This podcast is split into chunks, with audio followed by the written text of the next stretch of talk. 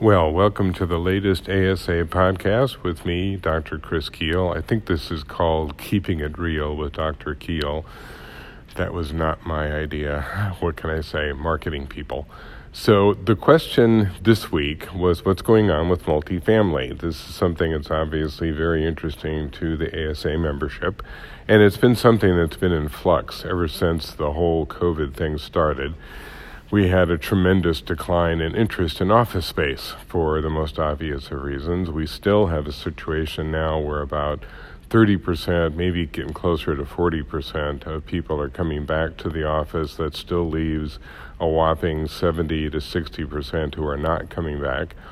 The question is whether they will. There were still a lot of confident assessments about next year that we would be getting into 80% occupancy. I don't really see that happening. There's a lot more rationale for working remotely than there used to be. Originally, it was all about COVID and trying to isolate the virus and all the rest, but now it's companies looking at what they've actually gotten in terms of productivity and workers preferring to work from home. I mean, no big surprise there. And with the labor shortage, being what it is, people have more leverage when it comes to where they work and how they work and how they get paid.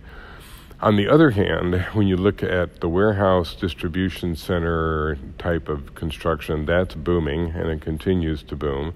We're going to see a lot of it heading to the Midwest because of some of the transportation discussions underway. I think I've mentioned this before, but Canadian Pacific Railroad is in the process of buying Kansas City Southern. And what they want to do is create a sort of inland empire when it comes to distribution and break bulk. They want to divert as much as 40% of the freight that's coming in to the West Coast ports now to come into Lázaro Cárdenas and Vancouver and then be railed to the middle of the United States, Canada, and Mexico, and then be distributed from there.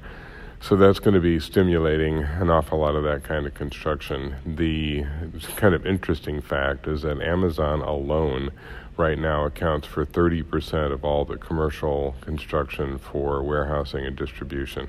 so there's an example of a very powerful company. When it comes to multifamily housing, this is something that is in a little bit of a state of flux because the millennial has started moving into the single family market more, but they're still pretty heavy when it comes to multifamily, or unexpected to be. You still have housing shortage situations in many parts of the country, particularly for that age, for that millennial that's moving to a new job or starting a new family you've got housing booms in certain parts of the country that are right on the edge of a bust, probably Austin, Nashville, places like that. But the rest of the country is still dealing with a lot of housing shortage. Seven trends that have begun to show up as far as multifamily housing. One is that the expense has gone up, so the rents have gone up pretty steadily, uh, making them a little less competitive against single family trend number two is that you're seeing more of this development on the outskirts of cities than you are in the middle of cities. This has been that COVID exodus from the urban centers to things that are a little bit more manageable.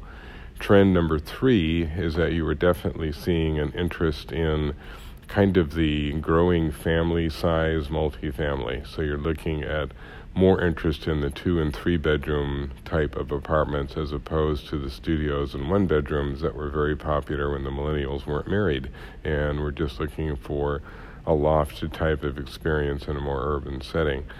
The fourth trend that's beginning to show up is a lot more attention to kind of new modern amenities. The biggest draw from any perspective, whether it's business or, or residential, has been technology. So being able to match up with the technological demands of that new generation. The next trend, predominantly with the baby boomer, is the kind of downsizing of people over the age of 65, looking for things that are a little easier to manage. They're moving into some of the senior living centers, the assisted living centers, and even just moving into apartments just to simplify the the daily life. They don't have to worry about mowing lawns and cleaning driveways and all that kind of stuff. And then probably the last trend is what's beginning to develop around the manufacturing sector expanding into the United States again. I've talked about this before with this reshoring phenomenon that we're expecting a trillion dollars worth of reshoring activity in the coming year. As these manufacturers move into these new communities, they are needing a place for their workers. And at least in the short term, it's going to be multifamily housing as these workers get settled into these new neighborhoods, and it's also the fastest way to provide housing as you're opening up a new operation. So the progress for the multifamily sector looks pretty solid, even as mortgage rates go up. That's probably going to help the multifamily sector. It certainly will affect rents a little bit, but the higher mortgage rate will push people out of some of that single family option. So, bottom line is still a lot of growth. It's coming off its peak, but it isn't gone back to what it was even five or six years ago. That's it for this week. I think next week maybe we're doing a webinar. So, we'll talk to you guys soon.